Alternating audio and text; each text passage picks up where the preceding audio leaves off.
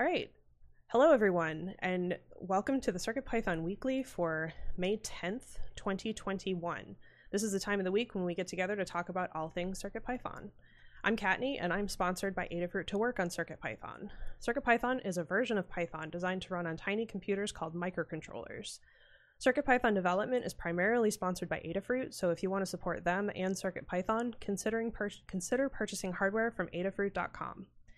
This meeting is hosted on the Adafruit Discord server. You can join at any time by going to adafru.it slash discord. We hold the meeting in the CircuitPython dev text channel and the CircuitPython voice channel. This meeting typically happens on Mondays at 2 p.m. Eastern, 11 a.m. Pacific, except when it coincides with the U.S. holiday. If the meeting time is changed, we'll notify you via Discord. If you wish to be notified of the changes to the meeting, we can add you to the CircuitPythonistas Discord role. There's also a calendar available that we try to keep updated if you would like to subscribe to that. This meeting is recorded. We record audio from the voice channel and video of the text channel. If you'd rather not have your voice recorded, you are still welcome to participate. A video of this meeting is posted to YouTube and the audio is released as a podcast. If you find that this podcast is not available on your favorite podcast service, please let us know. There is a notes doc to accompany the meeting and recording. If you wish to participate but can't make the meeting, you can leave hug reports and status updates for us in the document and we'll read them off during the meeting. The notes document also contains timestamps to go along with the video that you can use uh, the doc to view only the parts that interest you most. This meeting tends to run 60 to 90 minutes, so this gives you the option to skip around. A link to the notes document is posted to the CircuitPython dev channel on the Adafruit Discord every week. Check the pinned messages to find the latest doc. This meeting is held in five parts. The first part is community news, a look at um, all things CircuitPython and Python on hardware in the community. It is a preview of our Python on microcontrollers newsletter. The second part is state of or the state of CircuitPython libraries and Blinka. This is a statistical overview of the entire project. It's a chance to look at the project by the numbers. The third part is Hug Reports. Hug Reports is an opportunity to highlight the good things folks are doing and taking the time to recognize the awesome folks in our community. The fourth part is Status Updates. Uh, status Updates is an opportunity to sync up on what we've been up to, take a couple minutes and talk about what you've been doing in the last week since the last meeting, and what you're going to be up to over the next week until the next meeting. The fifth part is In the Weeds. In the Weeds is an opportunity for more long form discussions. These can, discussions can come out of status updates or be something you've identified ahead of time as too long for status updates. And that is the meeting. Um, and with that, I'll find my place and we will get started with community news. So, first up, uh, celebrating Mother's Day by making. Um, there is, uh, and thank you, Foamy Guy, for getting the links, an animated flower running on CircuitPython LED animations example on Raspberry Pi Pico. Next up, Melanie McDonough made a Mother's Day project using an Adafruit MagTag with quotes from Glennon Doyle's book Untamed. Uh, next up is KiCad 5.1.10 was released. Uh, the project announced the latest five stable series. The stable, this stable version contains critical bug fixes and other minor improvements since the last release. Um, next up, there's a video of running CircuitPython tests and fixing the resulting bugs. In CircuitPython, there are thousands of tests that verify the correct behavior of the core interpreter code. Here's a quick peek at how it looks to run those tests and one bug we recently discovered and fixed thanks to the tests. Next up, CircuitPythonista Anne Barela interviewed by Embedded FM. CircuitPython team member and newsletter editor, Anne Barela was interviewed by Elecia and Christopher White on Embedded FM for issue 372, The Motivation of Creativity. In the podcast, Anne discusses her work with Adafruit to include tutorials, authoring two books on Adafruit products, and being retired from a 30 year career in engineering in the U.S. Foreign Service. And finally, uh, at least for us, and um, not, this is, like I said, a preview of the Python for Microcontrollers newsletter. Uh, the Python programming language repository migrates to main on GitHub, and there is a blog post about that on Adafruit. The CircuitPython weekly newsletter is a CircuitPython community run newsletter emailed every Tuesday. The complete archives are available at adafruitdaily.com slash category slash circuitpython. It highlights the latest Python and hardware related news from around the web, including CircuitPython, Python, and MicroPython developments. To contribute your own news or project, edit next week's draft on GitHub, submit a pull request, Um, or you can tag a tweet with hashtag CircuitPython on Twitter or email cpnews at adafruit.com. And that is community news. Next up is the state of CircuitPython, the libraries, and Blinka. This is an opportunity to take a look at the project by the numbers. We'll talk about it in a few sections. First, we'll talk about it overall. Then I will turn it over to Scott to talk about the core. I will talk about the libraries. And this week, I will be talking about Blinka as well, as Melissa is uh, otherwise occupied. So let's get started with that. Overall, and this applies to, um, like I said, the CircuitPython or the CircuitPython core, all of the CircuitPython libraries, and Blinka as well. We had 72 pull requests merged by 27 authors. Um, there's a few names I don't recognize. Uh, Rodrigo Argumendo. Mm, scanning, scanning, scanning. Renpai Tom. Um, JCIVSM, uh, TWA 127. Um, those are names I don't recognize. There may be others as well. Um, and we had 15 reviewers, which is excellent. Um, in terms of issues, we had 47 issues closed by 18 people and 17 opened by 13 people. So we are very much net down um, by 30. I did that math right. Um, and that's how we're looking overall. So with that, I'll turn it over to Scott to talk about the core. Thank you, Kattni. Okay, numbers for the core. Uh, we had 27 pull requests merged from 16 different authors. Thank you to all of our authors. Um, I will read those off. We had eight reviewers, so thank you to all eight of you. We really appreciate it. We have 19 open pull requests. a few of those are quite old, so um, hopefully we'll get a, a, glance at those sooner rather than later.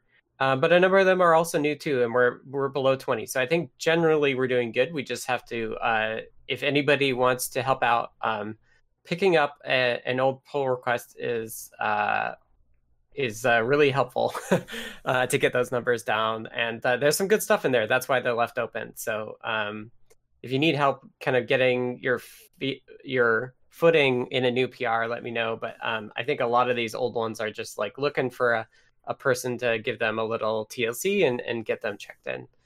Um, issues wise, we had 11 closed issues by five people and eight opened by six people. So we're net down three, which is good.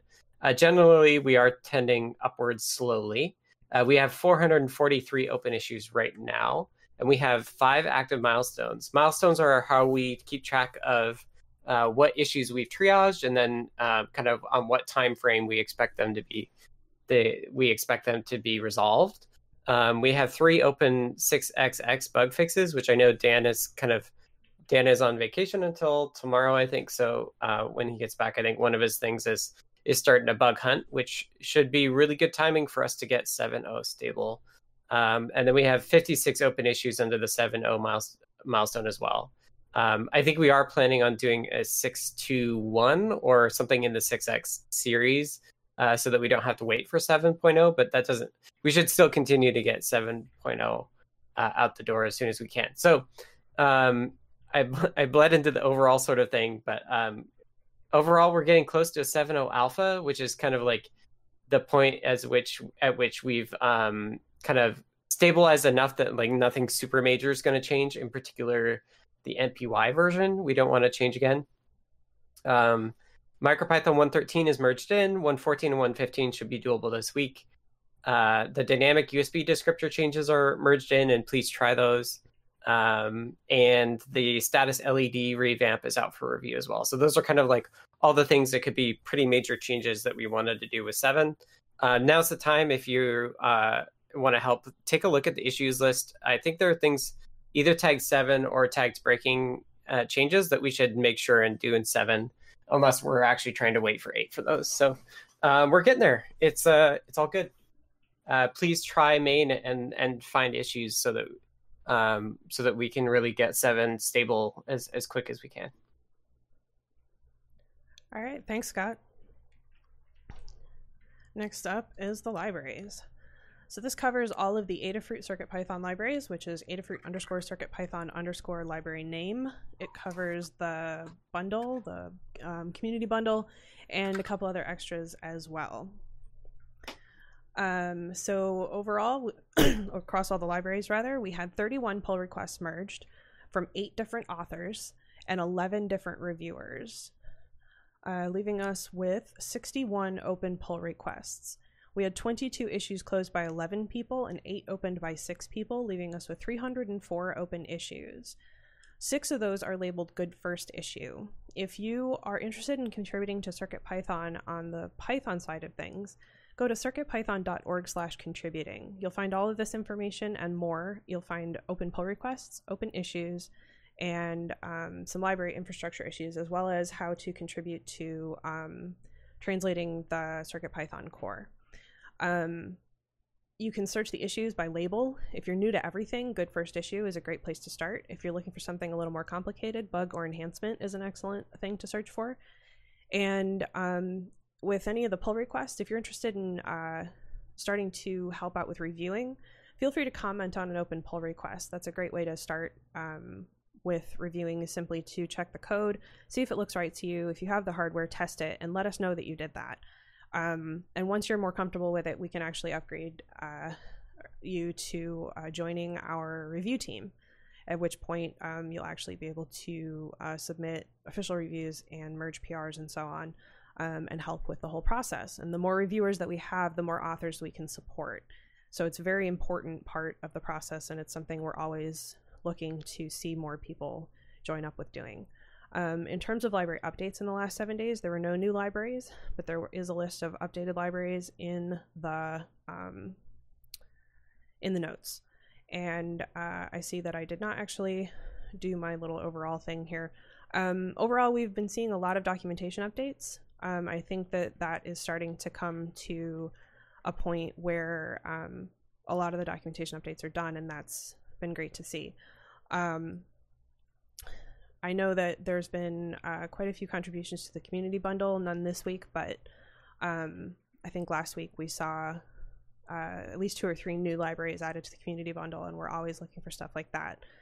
We're working on moving some libraries over to the CircuitPython organization on GitHub, and once we do that, we want to integrate those um, the issues and uh, open PRs and that sort of thing on those libraries onto uh, circuitpython.org slash contributing. So it'll still be a one place to go to find all that information if you want to um, start contributing. Uh, you won't have to search around to figure out where to go. Um, so that's, I think, next up on our list of things to do is to get um, get all those things that we're moving over to the CircuitPython organization um, settled in their new home and then uh, get everything set up so that people have access to it um, where it is. And uh, that's about where we're at with the libraries. Um, Melissa's still out, so I will go ahead and read off the Blinka stats as well. Blinka is our compatibility layer for CircuitPython running on single board computers such as Raspberry Pi. There were 14 pull requests merged, which I believe is a huge number for Blinka, um, with three reviewers there are um, five open pull requests at the moment. In terms of issues, there were 14 closed issues by five people and one open by one person, leaving 52 open issues. In terms of PyPI downloads, there were 9,933, and currently there are 72 boards supported by Blinka. And that is the state of CircuitPython, the libraries, and Blinka. Next up is Hug Reports. Hug Reports is an opportunity to call folks out for doing awesome stuff. Uh, it's a chance to highlight the great things that people in our community are doing and uh, just a chance to say thanks um, for anything that you've seen, either stuff that you've seen other folks doing or stuff that uh, other folks have done for you, etc. Um, this section is held in a round robin where I will start and then I will go down the list alphabetically if you are in the notes as uh, listening in or text only, I will read off your notes. If you are in the notes um, and you are available, I will call on you when I get to you. And um, yeah, that's that's about how Hug Reports goes. So I will get started. Um, first up, I have a hug for Foamy Guy for always stepping up to update things where needed in guides, etc. Thank you to Jose David for continuing to update documentation across the libraries, to Phil B for helping me with some Illustrator weirdness, and to Phil and Adafruit for donating to the PyLadies auction at PyCon this year and for sponsoring PyCon. Next up is K-Match. Hey, thanks, Kattni. Uh, first hug goes to Scott. Thanks for all the encouragement and guidance on the Tiny Logic Friend project and uh, also for highlighting it on your deep dive this past week. Uh, thanks to Stargirl, Jerry Ann, and Matthias for uh, some guidance on extracting NeoPixel driving code out of the bootloader and getting it running on um, the M4 boards. So appreciate the help and guidance on debugging. Thanks. All right, next up, I have some notes from folks.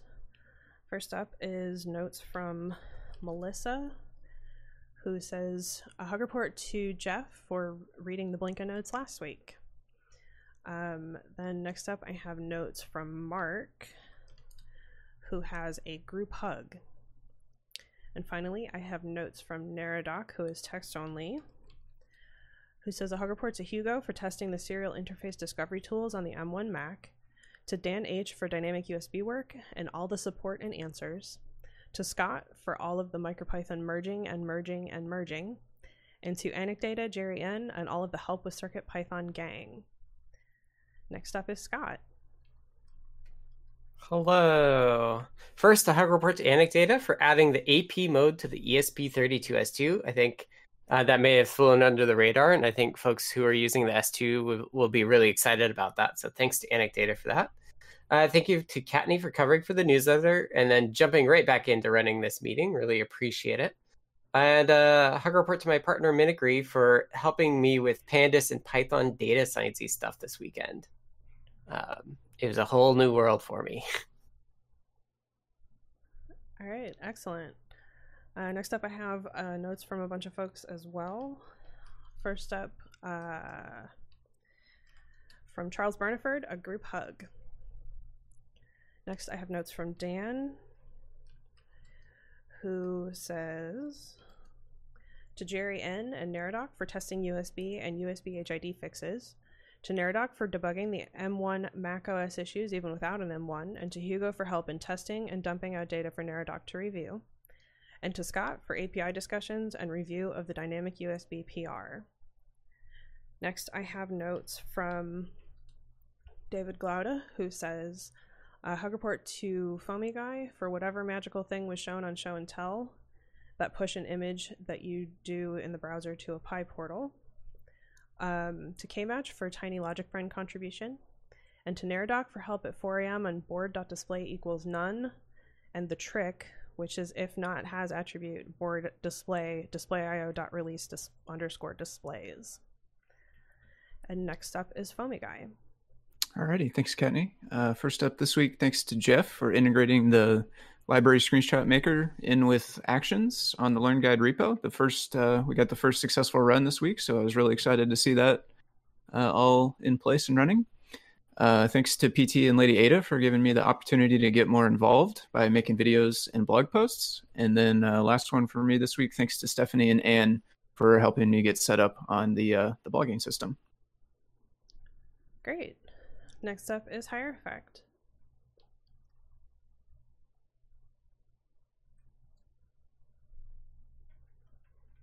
Hierophect, I can't hear you. You're lit up green like you're talking, but I don't actually hear anything. That was weird. Can you hear me now? I can. Okay, cool. Um, sorry about that. I don't know what happened. Um, Thanks to uh, Dan this week for reviews of the new sleep stuff and bug fixes and other things I submitted this week. Um, thanks to Krupus, uh, who is a contrib- community contributor on the Adafruit NeoPixel module for pinning down a kind of a little rare bug that could occur there. Uh, thanks to Valhall for finding and testing problems with the Espruino Pico board. Um, that uh, so that was a good find. It totally broke the board, and he picked it out. Um, and uh, thanks to Anecdata for testing all the fixes that went into the supervisor run reason problem this week. And that's it for me. Excellent. Next up, I have notes from Hugo, who says a hug report to Kattni and Phil B for the work on the pinout generator. Fantastic looking and bonus points for accessible colors. And group hugs. Next up is Jeff. Oh, and I've lost my place in the notes. So I want to thank uh, Zoltan V923Z for letting me know that there were some build problems between ulab and CircuitPython. We're going ahead at about a thousand miles an hour with all these changes, but um, those can affect their uh, GitHub actions. So I put in a pull request there that I'll mention later. Thanks to you, Kattni, and to Scott for uh, covering the Discord meetings while I'll be gone for a few weeks coming up, and also a group hug. All right, thanks. Next up is Jerry.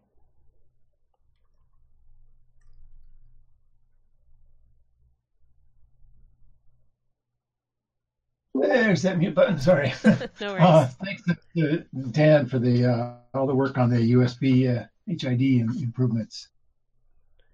All right. Thanks.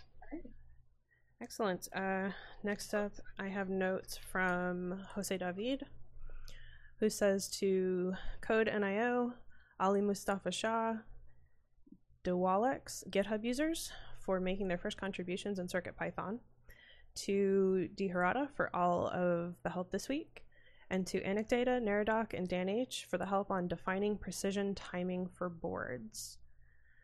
And that rounds out Hug Reports. Next up is status updates. So, status updates is a chance for us to talk about what we've been up to since the last meeting and uh, talk about what we're going to be up to until the next meeting. Um, it's an opportunity to sync up on what everyone's doing, but it's also an opportunity for people to provide tips and tricks, uh, quick answers to questions, um, that sort of thing, uh, depending on what's going on. And if something turns into a longer discussion, we can always move it to in the weeds. Uh, this section is also held as a round robin where I will start and then move down the list alphabetically, uh, looping back around. Um, if you are uh, have notes in the document, um, I will, and you are missing the meeting or text only, I will read them off. Otherwise, I will call on you when it is your time, and uh, that is how this will go. So I will get started. Um, so last week, uh, finished up guide feedback from ages ago. I can't remember if I talked about that last week or not. Um, we get feedback on guides through the feedback link, and it goes into a particular system. And uh, I neglected to do anything with it for quite a while, um, so it built up. And uh, so I finished all that, and that was good. Um, updated all the Adafruit RP2040 guides and the Funhouse guide with all of the existing templates. So now they all have um, blank uh, status LED. Um, I'm blanking on the others. There's four. Um, digital input with a button. And then created templates for cap touch using pads or pins. So that'll work for both, say, a Circuit Playground, or it's two separate templates. One for things like Circuit Playground Bluefruit, where it's actual touch pads, um, and one for, say, the Feather RP2040, where you're using the pins. And then also storage, uh, which is writing to the CircuitPython file system. Um, and then again, two separate templates, one for using a boot.py with, um, or two separate pieces of code. I think it's the same template. Um, for using a boot.py using a ground pin or using um, boot.py using a pressed button. No, it's two templates.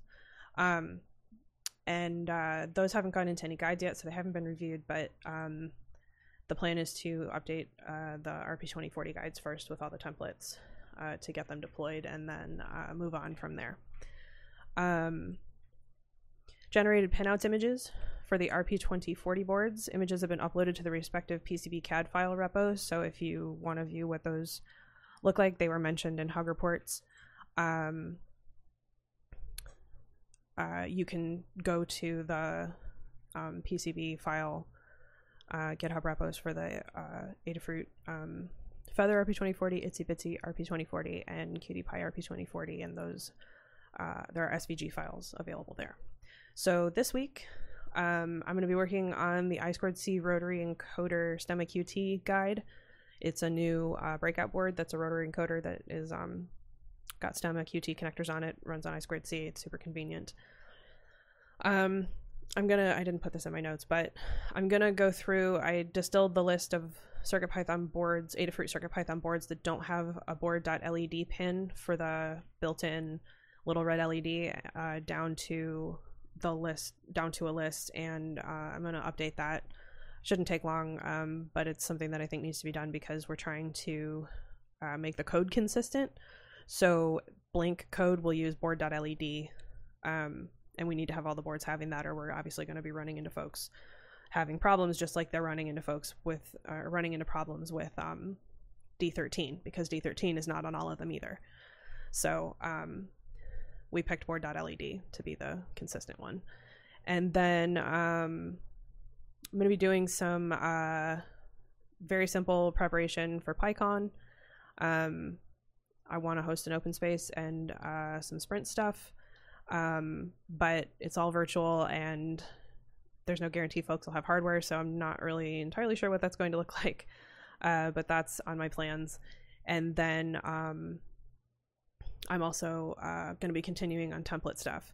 Um, Friday, during Wednesday during the day, I will be unavailable because I will be attending the EDU summit for PyCon, and then on Friday, um, the conference starts, and then uh, Monday and Tuesday, depending on what sprints end up looking like, I'll be hosting sprints. So I will be here for next week's meeting, but I will obviously not be hosting as I'm hosting this week, um, but wouldn't have been available to host anyway. So that's my update. Um, and with that, I will turn it over to K Match. Good. Thanks, Kattni. Uh, so I've been over the past several weeks primarily been working on a non CircuitPython project called Tiny Logic Friend which is trying to make it easy to use these uh, development boards as a logic analyzer. So you can basically sniff signals uh, between some chips and see how they're really talking to each other. Um, and I got it to a point where I submitted my first pull request to a, a project called sigrok and PulseView. It's basically the software that can run on your on your uh, computer that, or your, your uh, PC that can help you visualize the signals that are coming back from a logic analyzer. So, so if that gets uh, accepted, it'll make it easy so folks can can use Tiny Logic Friend boards uh, since they won't have to compile the whole software. Um, so that's that's in progress now. Uh, also, I built and uh, tested the Tiny Logic Friend uh, firmware on three different of the Adafruit Cortex M4 boards. And it's just as easy as putting it in bootloader mode and and sliding over a UF2 file. So there's a few available there. Uh, and also, uh, as I mentioned in my my uh, my hugs, I, I uh, learned how to add NeoPixel indicators onto those boards. So I added that. Uh, at least you'll have some sense of what's going on on the boards while it's measuring. Uh, as for this week, I want to see what would, what it'll take to get the same firmware onto an RP2040 board. Uh, and there's actually some good starting points from Mark Komus, our gambler, and another Mark, Mark B139, who've done a lot of work to use the RP2040 to, to, as a logic analyzer. So I want to see if I can integrate their code into the Tiny Logic Friend driver so you can have a wider array of boards available uh, as logic analyzers. And also want to, now that that pull request is kind of pending, uh, maybe uh, let that simmer for a while and get back to some CircuitPython work particularly looking at all the widgets that are in queue. So that's for this week. Thanks. Excellent. All right, next up I have some notes from Melissa to start with. Uh, over the last two weeks, was out last week due to symptoms from second COVID dose. Wrote a guide on creating Funhouse projects using the Funhouse library. Updated guide with temperature logger example Wrote a guide on using the Funhouse motion sensor to turn a fan on and interface with Home Assistant. Fixed Blinka to work with MicroPython using the pyboard, Added Raspberry Pi Pico support to Blinka running MicroPython. And went through and closed and merged many issues and PRs for Blinka and Platform Detect. This week, update some e-ink guides with the new monochrome e-ink bonnet, continue going over Blinka issues, and start a new Funhouse guide. And next I have more notes from Mark Gambler, who says, Work slash life has been taking most of my mental energy lately. Hope to be able to contribute more soon. Next up is Scott. Hello. So 113 is merged in, I believe. Um, 114 and 115 are started. I've done the merge and I think the tests are passing, but I kind of like couldn't finish them until the previous releases is done. So I'll shoot to get 114 out for review today. Um, and then 115 will follow once 114 is merged in. Uh, they're both 14 and 15 are much smaller than than the previous ones, so I don't expect it to be too too difficult. Um, I made a PR for the status LED revamp. It um, minimizes how often the LED is on, so it's going to change the way that the boards look when they're running, um, but it will save power, which is good. And it generally has the philosophy that the LED only blinks when it needs something from you um, so it should say power. Uh, I'm meeting with Damien and Jim later today for a chat, kind of like as the post merge uh, chat about maybe there are some things that we can upstream to MicroPython that makes it easier for us to continue to merge going forwards. That'll be good um, debate later, and I'll I'll, recap it uh, next week um, if anything interesting comes from it. Uh, tomorrow, Wednesday, are the Python Language Summit as part of PyCon. Uh, I'm presenting a lightning talk uh, tomorrow late morning. Uh, it's just five minutes about comparing CircuitPython and CPython, which I'll talk about on my stream on Friday as well if people want to see what that is. Um, so, I mean, I have to actually practice it today um, and make sure that the timing is about right. Uh, so that's uh, what I'm doing today. Overall, it's an odds and ends week. Um, you know, getting all these PRs in, um, being on calls a lot this week. Also have a call on Wednesday with Trevor and Antonio. Antonio is a contractor that does mobile app development um, that we use from, that we work with from time to time. So uh, Antonio is going to start working on the the BLE workflowy side of the mobile stuff along with Trevor. Um, so we should see more progress on that hopefully in the next few weeks. So I, uh, after I'm done with all these odds, odds and ends, the next thing is um, doing uh, the BLE workflow stuff in CircuitPython proper. So that's going to be really exciting. And um, so that's where I am CircuitPython wise. And then I just thought I'd mention on the non CircuitPython front, I've been listening to uh, some broadband policy uh, podcasts here in the U.S. and and had some back and forth on Twitter with the guy that does the podcast, and he said that you know what they really need is they need an open open broadband availability availability map in the U.S. and in particular potentially with a, even a basic model for like the cost of laying fiber uh, to new communities. Uh, the background is is that in the U.S. here we have a lot of uh, government uh, money that's going to be going towards broadband. And so uh, making sure that uh, that data gets spent wisely is uh, part of the reason that having a map like this would be really useful. So uh, I started working on that. It was really interesting to do like data analysis, analysis sorts of things like joins and stuff, and uh, also getting back into map rendering things, uh, particularly with OpenStreetMap. So it's been quite interesting, and I'm excited to to push something um, hopefully in the next week or two about uh, showing showing where fiber is and potentially how costly it would be to get it uh, further further out into other places. So that's that's my update. All right, thanks, Scott. Next, I have some notes to read. Starting with Dan who says finish the dynamic USB descriptors PR, which was merged. There were some bugs, and I have some PRs to fix in to fix those. Verifying that the Adafruit board toolkit is not working on M1 Mac, which causes the board detection I added to Mu recently to not work. Neradoc has fixes. I will set these in motion. Thinking about how to make some kind of U- recovery UF2 in case someone has turned off both MSC and CDC USB devices could be safe mode or other or could be a file system eraser. I have a draft PR, but this is still a discussion topic.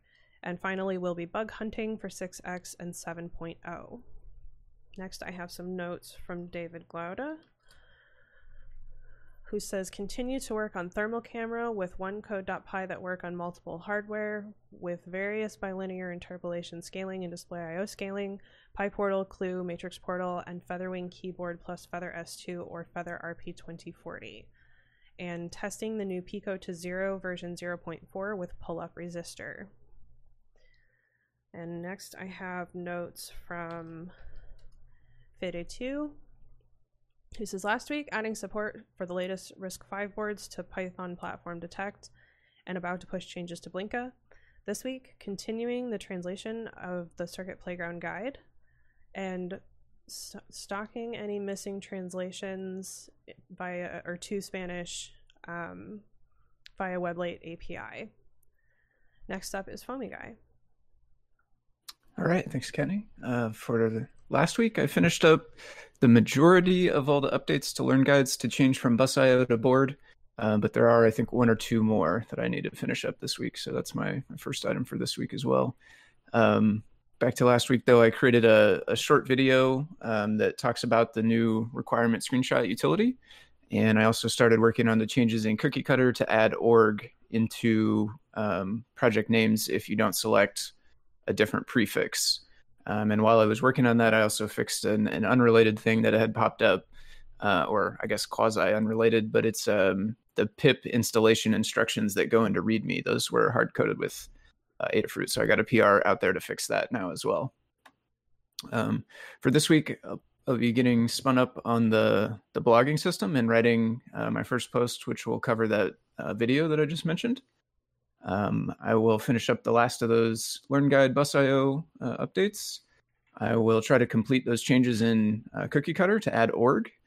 And then um, I'm going to try to. There were a couple of folks interested in that PyPortal screen design management thing. So I'm going to try to polish that up and get it uh, published somewhere online so that other folks can try it out on their own PyPortal. That's what I got. Thank you. All right, thanks.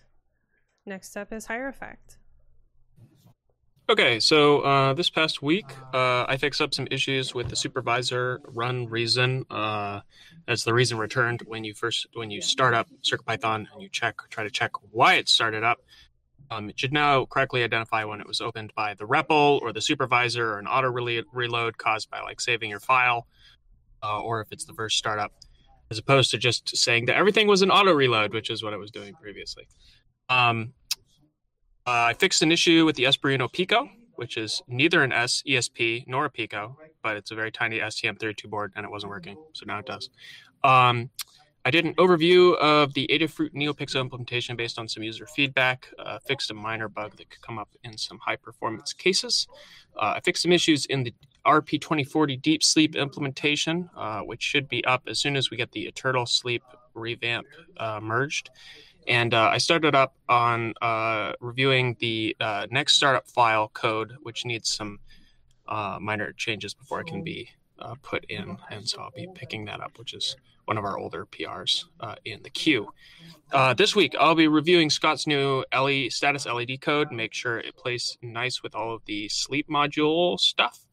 I'll be catching the STM32 alarm up to date for what feels like the bajillionth time. It keeps getting messed up by all the cool new features we add. Um, I'll be starting the merge process for the internal sleep and alarm revamp, um, which actually should be a fair amount of work because it's going to involve all of the cruft cleanup for all of the ports that have had alarm uh, merged and maybe had little leftover issues. So um, that'll take up some time. And then uh, I've got the set next file PR to keep going on and uh, finishing up the alarm power profiling. So actually measuring how much power all these different boards with their new sleep modes actually use during sleep. So how long will their battery life be?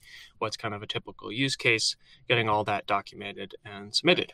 And then uh, for some fun stuff, this past week I ported the first couple chapters of the Genki Japanese textbook into my um, Python, CircuitPython uh, flashcard app thing. So um, hopefully I'll have some something to show on show and tell for that with some hardware uh, sooner rather than later. That's it for me. Excellent. Thank you very much. Next up, I have notes from Hugo. This says last week. Work more, more work on rebranding, including templating and globbing. Helped out Dan H and Neradoc with the M1 Mac USB serial diagnosis. And this week, finish up rebranding. Next up is Jeff. Hello again. Uh, so last week and so far today, I've continued helping out with uh, mostly fixing tests during the merge process. I did a couple of short videos for the Adafruit blog. Um, one was actually supposed to go out next week, but they posted it up this week. It's all good. Uh, contributed a fix to find imports, which is a Python project. They um, had a little bug handling files with a UTF-8 byte order marker at the beginning that affected the image, uh, the CircuitPy screen drive screenshot, the image maker maker. So that's fixed now, and it was fun to work with them on a new project. I've contributed some fixes for obscure C compliance bugs to both MicroPython and CircuitPython. Worked on some build failures in ulab, and I worked on the NatMod examples. Those do all now work in CircuitPython with a patch, um, but I'm also understanding that NatMod is really limited in what it can do. So it's not really a solution for expanding the capabilities of the low end boards, and also because it needs uh, space in the Flash firmware. So you'd have to take two things out to add NatMod, and then maybe you could add one thing back. So I don't think it's going to be super useful for the low end boards in CircuitPython. Um, and then the other thing that I did this morning is the Espressif Kaluga dev kit has its own camera and camera port. And I got that demo running uh, in the ESP IDF. There's some problems with the hardware. Uh, the images are sometimes corrupted, but hopefully, now that I know the code works, I will find it useful to study and possibly take parts of it for the Python implementation. So this week is more merge help if needed. Um, and then out of these three, we decided in the internal meeting that the next thing I was going to work on would be to work on the RGB matrix support for the ESP32S2. And I will be missing the next two Monday meetings. My wife and I are taking a road trip. I will be doing lots of walking and a little light, light hiking near Boulder, Colorado. All right. Thanks, Jeff. Next up is Jerry. Hi, excuse me.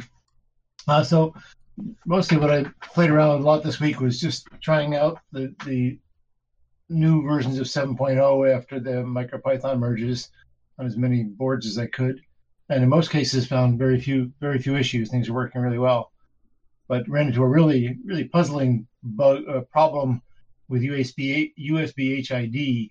There was a problem that all of a sudden it started not working on on any boards, I think, but that that's now been fixed by Dan and uh, there's a PR pending, um, I think ready to be merged for that.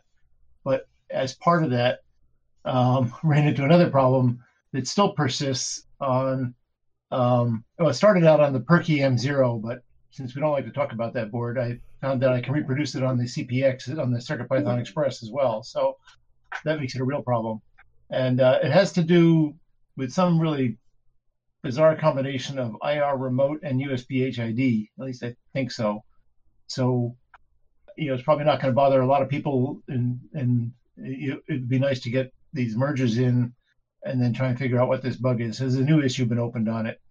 If anyone wants more details, you can ask. We can talk about it later, but uh, it's it's pretty obscure, I think, but it's there.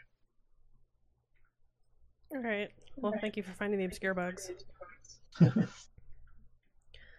All right, next up, I have some notes from Jose David.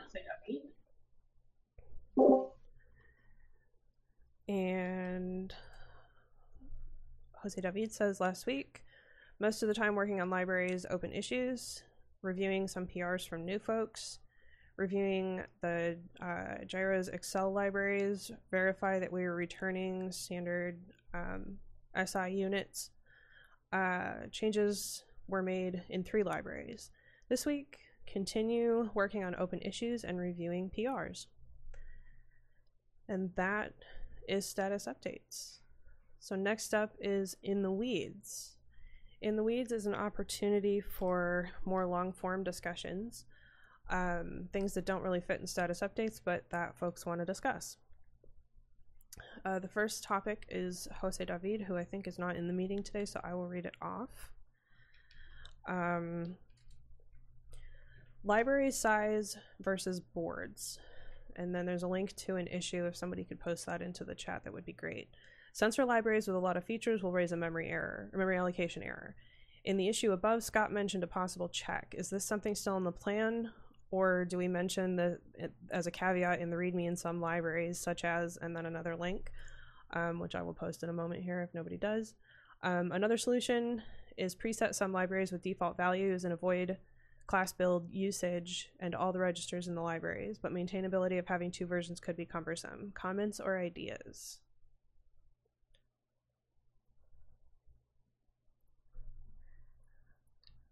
I don't know if anybody has any comments on this.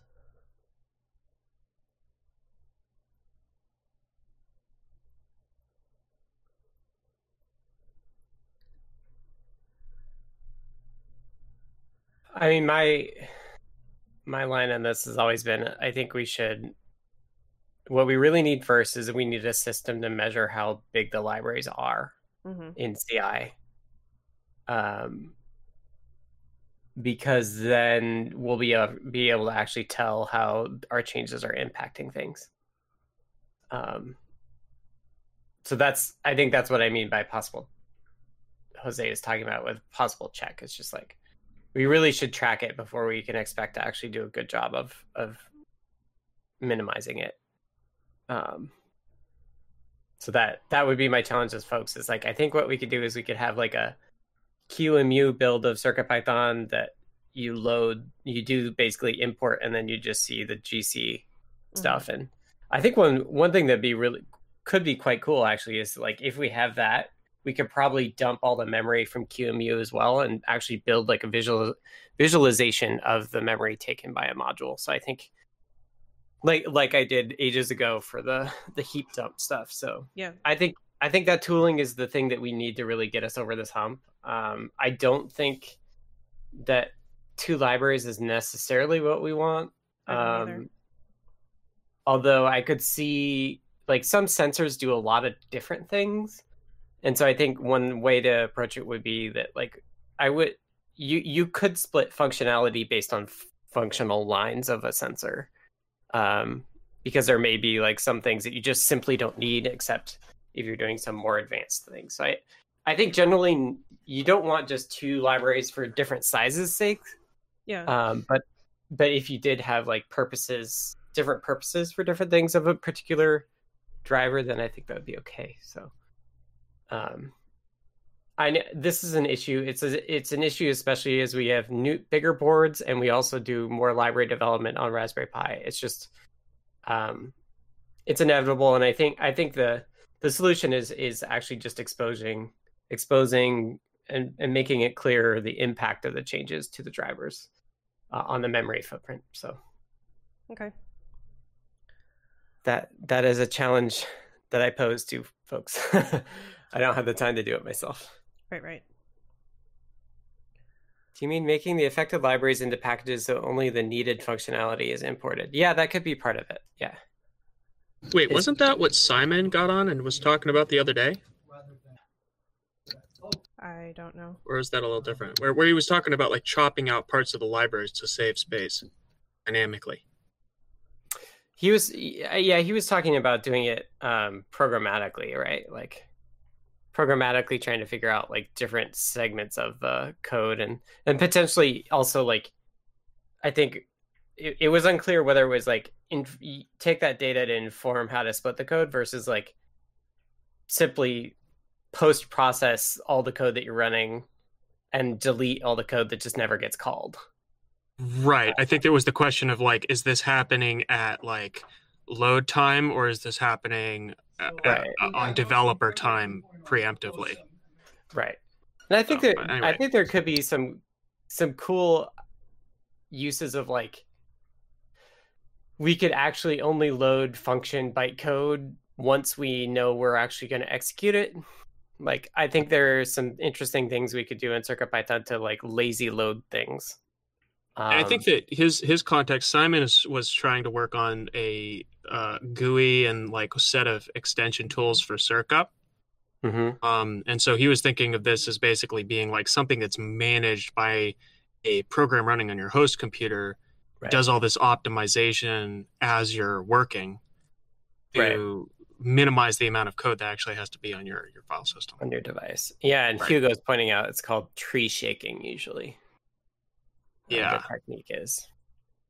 Uh, you know, I mean, yeah, it, it- the whole thing seems neat to me, but it's not it's not something I know too much about. But I know there was a lot of confusion about like, what is this a runtime thing or a dev time thing? Right. I think yeah. I think you have to do it as late as possible because if you do it too early, then you risk um, code not working like you expect it to work. Um, If you're doing it on the host side and you copy the files over and then you're reading and you're like, oh, I want to use this property and that property's not there because you did the analysis before you were using a new property, sort of thing. You zapped it.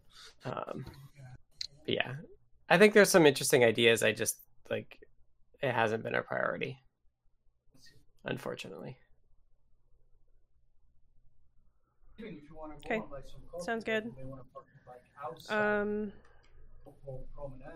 next is a topic from me. Two topics. Um, first up, I saw something go by about Sphinx being updated. Um, I don't, I didn't look into whether or not we pinned Sphinx or not. Um, but seems like something we should probably look into. I changed something with the Sphinx config for Circuit CircuitPython core. hmm Is that what you saw go by? No, no, I I saw that Sphinx was just tagged like 4x, like 4.0 Oh, or did something. they- yeah, they I, I, they released an update. Yeah. Um, and I don't know if we. That's why I'm saying I don't know. I, I did not look into whether or not we have pinned to some previous version or not. Um, so there's two sides Yeah, to this. One, if it's least- pinned, um, we might want to look into updating too. If it's not pinned, we need to make sure all of our stuff still works. The core is pinned at less than three, Okay. I think, which is kind of outrageous actually. Now that I realize that we were a version behind. Yeah. Um, I'm all for keeping it up to date, but I don't know how much of a task it would be to, Yeah. to I'll. I'll look into it. I just wanted to put that out there. Um, so The thing, the thing that I changed was there's this um, the the thing that does markdown to RST Mm-hmm. was called recommon mark. Mm-hmm. and that was maintained by the redocs read the docs folks but it's kind of stale and there was a there was a an issue that was breaking the ci with one of the merges Mm-hmm. and it turns out there's now a myst parser package that people are now using instead of recommon mark and that's the official like recommendation from the read the docs folks too so i switched that over um, with the 113 merge Okay. I will look into that for the libraries as well. Okay. Um, and in that same look, we'll figure out what we're running and what we want to do with updating and update it once and see whether or not we break everything and then move on from there. Okay.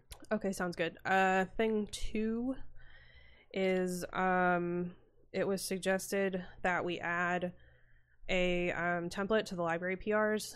Uh, for those that don't know, that means when you open a PR um, on a library, there's text in the text box for the PR um, when you open it already, and it's like prompts. And that that's already the case on the core. If you pick bug or um, enhancement or whatever the two labels are, um, where it just it sort of helps you like know what to put in there. But I think the bigger reason why it was suggested was so that we can put information in there about um, pre-commit and uh, running Pylint and Black on your code before submitting your PR. Um, so far, everybody I mentioned to, it's been on board. I just wanted to bring it up um, in a also to verify the design guide. Yes, it was Jose David that made the um, that made the suggestion. So uh, basically, the template would suggest, you know, make sure you're following this design guide. Make sure that you've run a Pylint and Black on your code. Um, it's I've- go ahead. I think it's a good idea, but it also made me realize that I did that work to automatically follow up with a post if the CI fails. Correct. And I don't know, like, I thought last I talked to Dylan, Dylan was going to roll it out, but I haven't checked with them yet. I don't think that's So- happened. Okay. which That- is actually I- a good thing in the sense both, that, but- yeah is is that we can do both at the same time. Yeah. um because it's it's a matter of adding a file uh, to get the template in. It's just a file in a in a directory. I looked Yep. it up. So okay. Um Yeah, maybe doing them both at the same time would be good. uh sounds good. Um keen. All right. That was what i had. Um thanks. Next up is foamy guys topic All right, this is uh, kind of follows out from the one that we t- talked about last week, adding org to the name of these repos. So I started making the changes in Cookie Cutter, and I think I got it working to change the name of the folder of the project that gets generated. Mhm. Uh, and it occurred to me I didn't know if we wanted that to be on the PyPI name and the read the docs name and in the name of the Python file as well. So I figured I would ask instead of uh, Um, trying to make my best guess. I don't with PyPI. I don't think it matters. Um, read the docs. It really doesn't matter either. Um, it because the the reason that we were changing that is so that we identified like the difference between the Adafruit ones and the ones that are on the CircuitPython org. Yep. And I don't know that it mat for the for the .py file. I don't know that one. I I would leave to others, but for PyPI and read the docs, I don't think it matters. Okay. Um, in terms of the py file um, what is it what would it what would it look like now You get so if you like the name of the library, if you put, for instance, display IO Cartesian, that's the one I've done a bunch of the work on, then Mhm. you end up with a file that's just called display IO Cartesian. I believe. Let me double check though.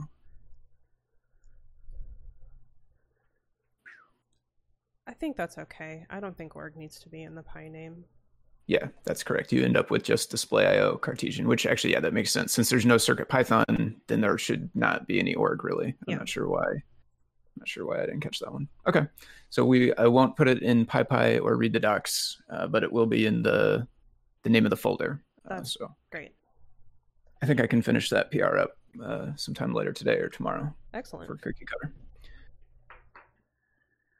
Yeah, agree with agree with Jeff for sure. Okay, uh, yeah, that's all I had. okay. And that ends up in the weeds as well. Um, so with that i will wrap up. Um, this has been the circuit python weekly for may 10th 2021 thank you to everyone who participated. If you want to support Adafruit and CircuitPython, and those of us that work on CircuitPython, considering purchasing from the Adafruit shop at adafruit.com. This video of the meeting will be released on YouTube at youtube.com slash Adafruit, and the podcast will be available on major podcast services. It will also be featured in the Python for Microcontrollers newsletter. Visit adafruitdaily.com to subscribe. The next meeting will be held on Monday as usual at 2 p.m. Eastern, 11 a.m. Pacific uh, next week. This meeting is held on the Adafruit Discord, which you can join anytime by going to adafru.it slash discord. To be notified about the meeting and any changes to the time or day, you can ask to be added to the Circuit Pythonistas role on Discord. And we hope to see all of you next week. Thanks, everyone. Thanks all.